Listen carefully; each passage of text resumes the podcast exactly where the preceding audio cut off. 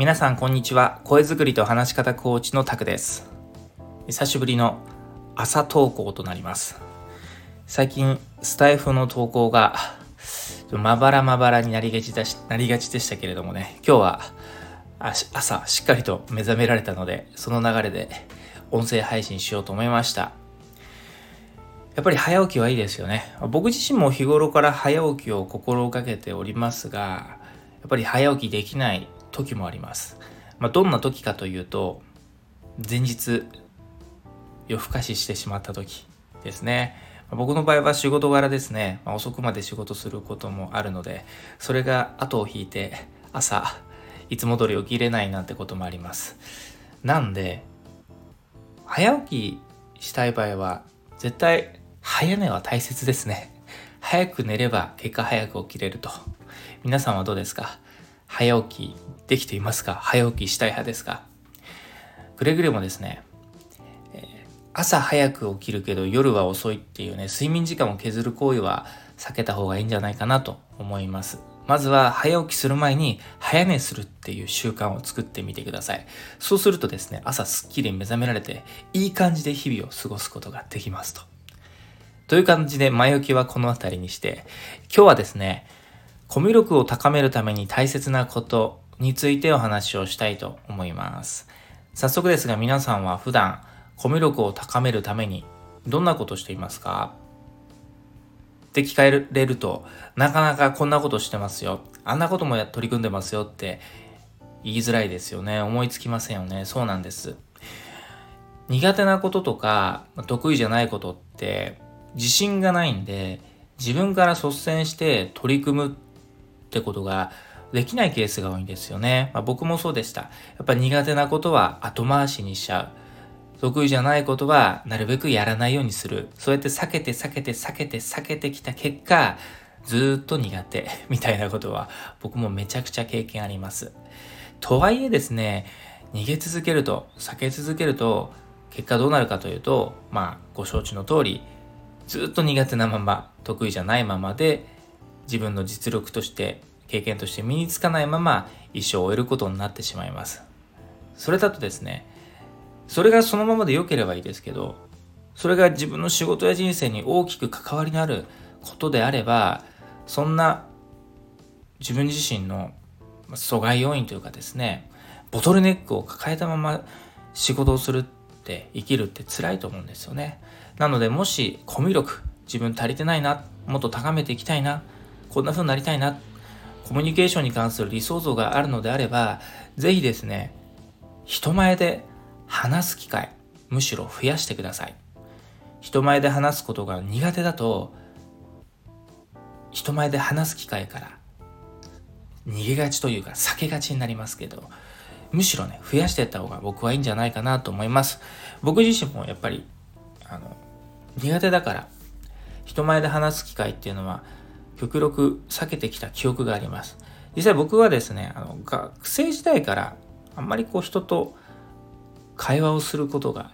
苦手というか、どういう話したらいいんだろうとか、どうやったら友達できるんだろうぐらい割に思ってたんで、結構、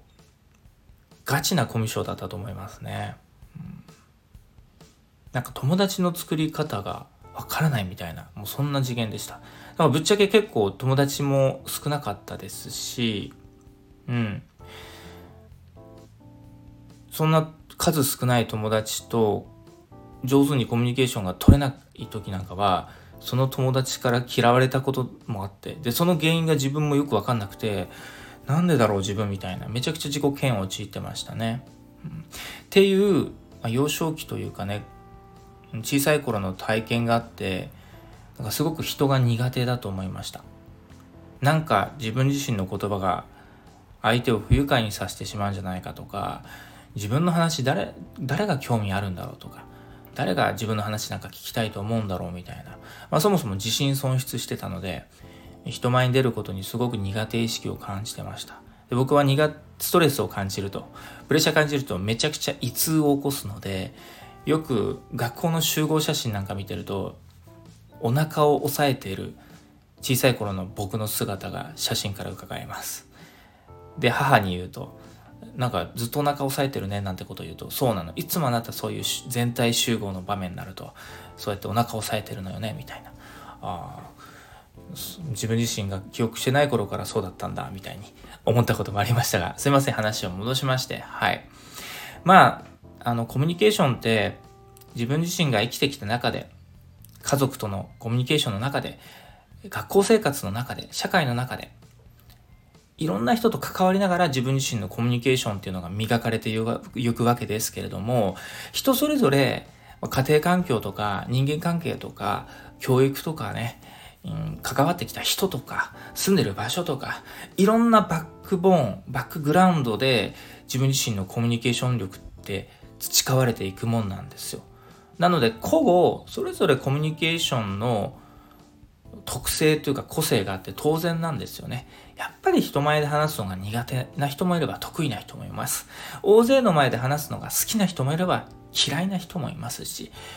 マンツーマンで話すのは得意だけれども、複数に向かって話すのが苦手だったりしますと。まあ、これ個性として捉えてほしいなと思います。まあ、とはいえ仕事の場面では、大勢の前で話さなければいけないこともあります。そしてそんな大勢の前で話すときに、やっぱり堂々と自信を持って話せた方がいいに決まってるわけです。だからこそ皆さんは、普段コミュ力を高めるために、やっぱ何かしらの取り組みをしてほしいなと思います。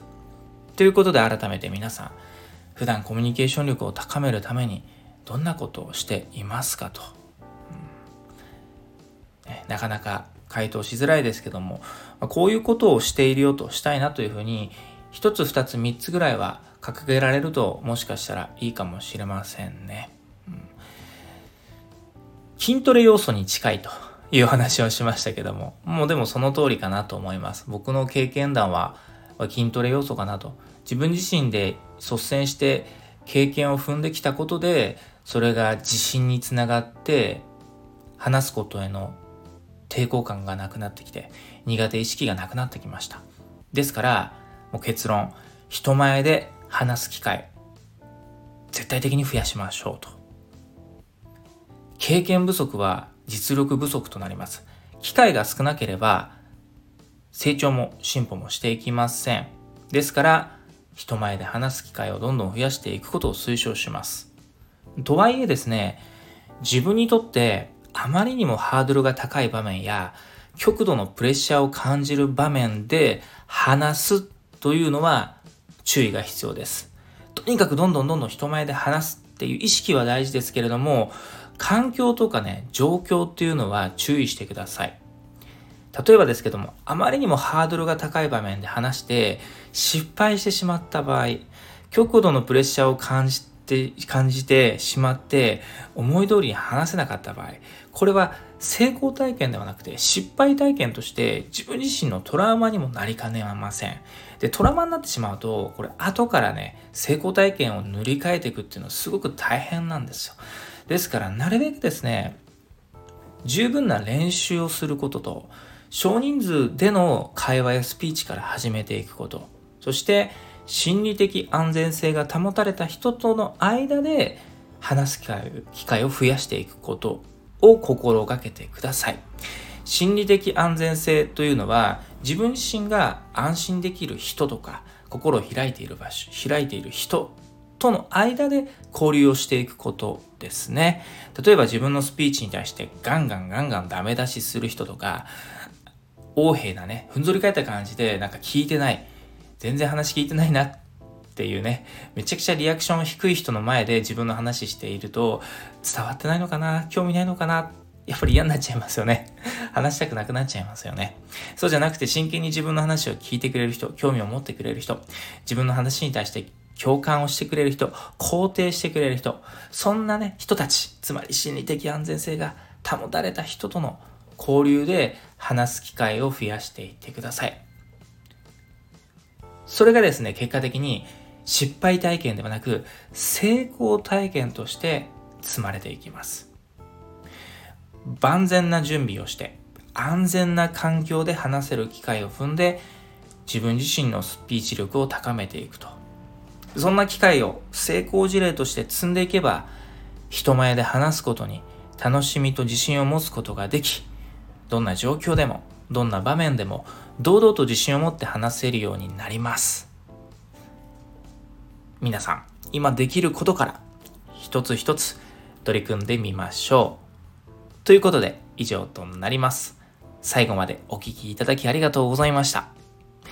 皆さん、今日も良い一日をお過ごしください。また次の音声でもお会いしましょう。声作りと話し方コーチタクでした。それでは。Música